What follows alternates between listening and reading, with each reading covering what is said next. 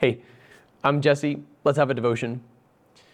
In Matthew chapter 12, verses 15 through 21, we see Jesus heal crowds of people and then tell them not to talk about it.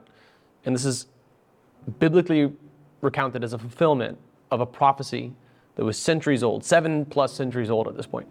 Isaiah chapter 42, verses 1 through 4. Here's Isaiah, uh, here's Isaiah 42, 1 through 4 uh, in the NIV 84. Here's my servant whom I uphold, my chosen one in whom I delight. This is God the Father talking about God the Son through his instrument Isaiah the prophet.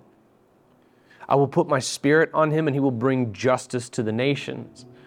And so Jesus allows you know, the, us to see the biblical account of the Spirit of God descending upon him like a dove upon his baptism at the hands of John the Baptist. And he will bring justice to the nations. There's no other standard by which justice can be measured that compares to the standard of God Himself, the one who invented justice, the one who is just, the only one who is just. Here, in election season. May your faith not be in a politician. May your peace be that which surpasses understanding, is irrevocable, and is given to you by the very same Spirit that descended upon Jesus, the very Holy Spirit of God. Not trust in your fellow sinner who occupies a public office. I don't care who's in office. My sense of peace for me and my household has nothing to do with who is in office. They may affect our tax dollars and they may make decisions that affect the infrastructure of the town around us, but they do not hold sway over my heart and my household. The Spirit of God does. My trust is in the prophecy of Isaiah 42, which is to be fulfilled in Christ. He will bring justice to the nations, not a political candidate. So if you're watching this concurrently with the Redemption Church, you know that it's election time. And even if you're watching this later on in another church that uses this study after the fact, you're still, I guarantee you, there's turmoil in the political headlines because there always, always is. Trust in Jesus because He is the one who brings justice to the nations. And this justice doesn't come about by acquiescence to depravity. Justice doesn't come about by ratifying, codifying, and legalizing sinful behaviors. Rather, it comes with the treading of the winepress of the fury of the wrath of God Almighty. That's the nature of Jesus' second coming. See, Revelation 19. Here in his first coming, he is meek and he is kindly toward those who struggle with their sin. But in his second coming, he will bring about the very justice that is prophesied. He will not shout or cry out or raise his voice in the streets. That is not the nature of Jesus' first ministry. In the second coming of Christ, we see angels shouting out the gospel overhead to hard hearted crowds across the earth. But in his first coming, he made no word in his own defense when he stood on trial before Pontius Pilate or Herod, right? Or the governor. Like he, he never spoke out in his own defense. And this amazed people. The time for justice, right? The absolution that we seek, that we hope for, the ultimate making right of all things wrong, that comes in the second coming of Jesus. In his first coming, behold his meekness and his tenderness. As he just said, as you saw in this week's sermon text, he is lowly and he is humble in heart. There's no grandiosity about Jesus, though he was absolutely due it.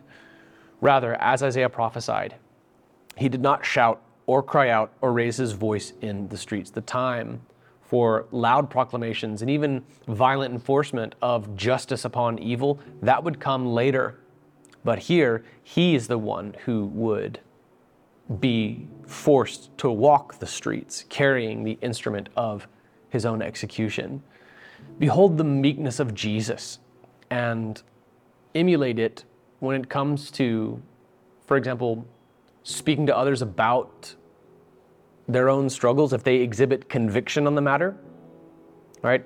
If they're flagrantly inviting other people into sin, then you do have to be bold and, and, and speak when this affects you directly in your household, if somebody sins directly against you. However, uh, when I'm evangelizing somebody individually across the across the coffee table from me who maybe struggles with sin, then we don't you don't you don't pound someone over sin that they've confessed.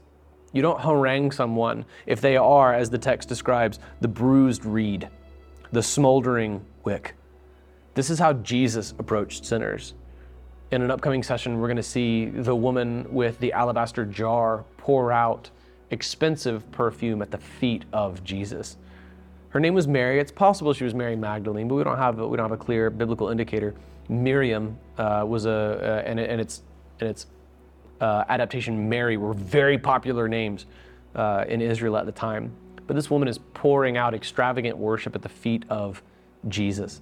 She was then preparing him for his burial. Think back to the wise men and their gifts of frankincense and myrrh. All right, these were burial uh, burial oils and spices. This was something that was used to prepare him to die.